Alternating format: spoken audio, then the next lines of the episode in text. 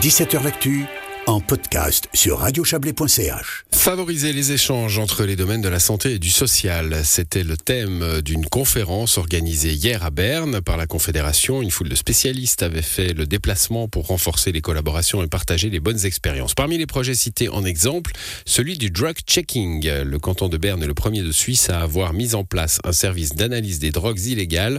C'était en 1998.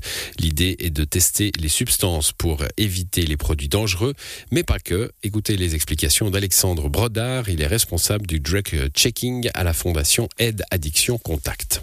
On informe sur les substances elles-mêmes, sur leurs effets, sur les risques qui sont liés à ces substances. On informe aussi sur le système de soutien qui existe en Suisse, dans le canton de Berne. Donc là, on a aussi un rôle un petit peu d'orientation. Et pour nous, c'est très important parce que toutes ces personnes, c'est souvent la première fois qu'elles ont un contact avec des professionnels pour parler de leur consommation. Et du coup, s'il y a un problème, c'est pas toujours facile pour elles de savoir quoi faire. Quel retour vous avez en fait de ces personnes ? Est-ce qu'elles apprécient finalement d'avoir ces conseils, cette possibilité de tester les drogues ? Pour nous, c'est très important d'atteindre les personnes là où elles sont dans leur consommation, là où elles sont aussi physiquement. Donc on va en soirée pour ça. Et on a souvent des retours très positifs parce que les gens, c'est la première fois qu'ils ont pu discuter de leur consommation avec un professionnel et qu'ils ont eu cette ouverture. On a une approche non jugeante, on essaie vraiment de comprendre pourquoi est-ce qu'ils consomment, qu'est-ce qui les a amenés là. Et c'est quelque chose qu'ils apprécient vraiment parce qu'ils ne s'attendent pas à ça de la part d'un professionnel. Et ensuite, vous arrivez avec certaines personnes à avoir un contact sur le plus long terme ? Certaines personnes reviennent de temps en temps, plus ou moins fréquemment. Des fois, c'est lié à une période de vie un peu complexe où ils vont peut-être avoir des problèmes de consommation et disparaissent ensuite aussi.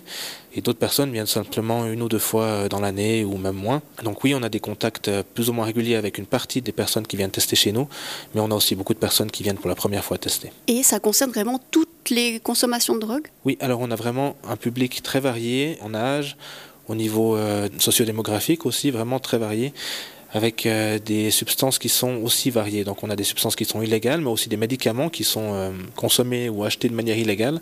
Tout ce qui existe sur le marché peut être testé dans un drug checking.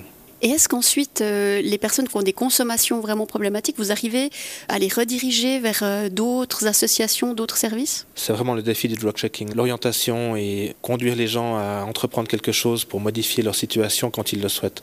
C'est vraiment faire émerger la demande, c'est le plus gros défi du drug checking. Donc là, on y travaille toujours. On a bien sûr à l'interne, chez Contact, la possibilité, grâce au traitement des addictions, d'avoir une connexion un peu plus facilitée que peut-être d'autres associations, fondations ou organisations qui n'ont peut-être pas ces possibilités à l'interne. Ça facilite déjà un petit peu le processus.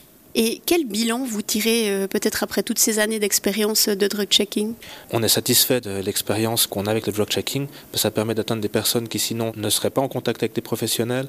Ça permet aussi d'atteindre des personnes assez précocement dans l'apparition de problèmes, quand il y en a, parce qu'il n'y en a pas toujours. Donc c'est aussi une façon de redonner de l'information aux consommateurs, de leur donner du pouvoir d'agir, parce qu'ils savent ensuite ce qu'ils vont consommer et quels sont les problèmes qui peuvent être liés à leur consommation.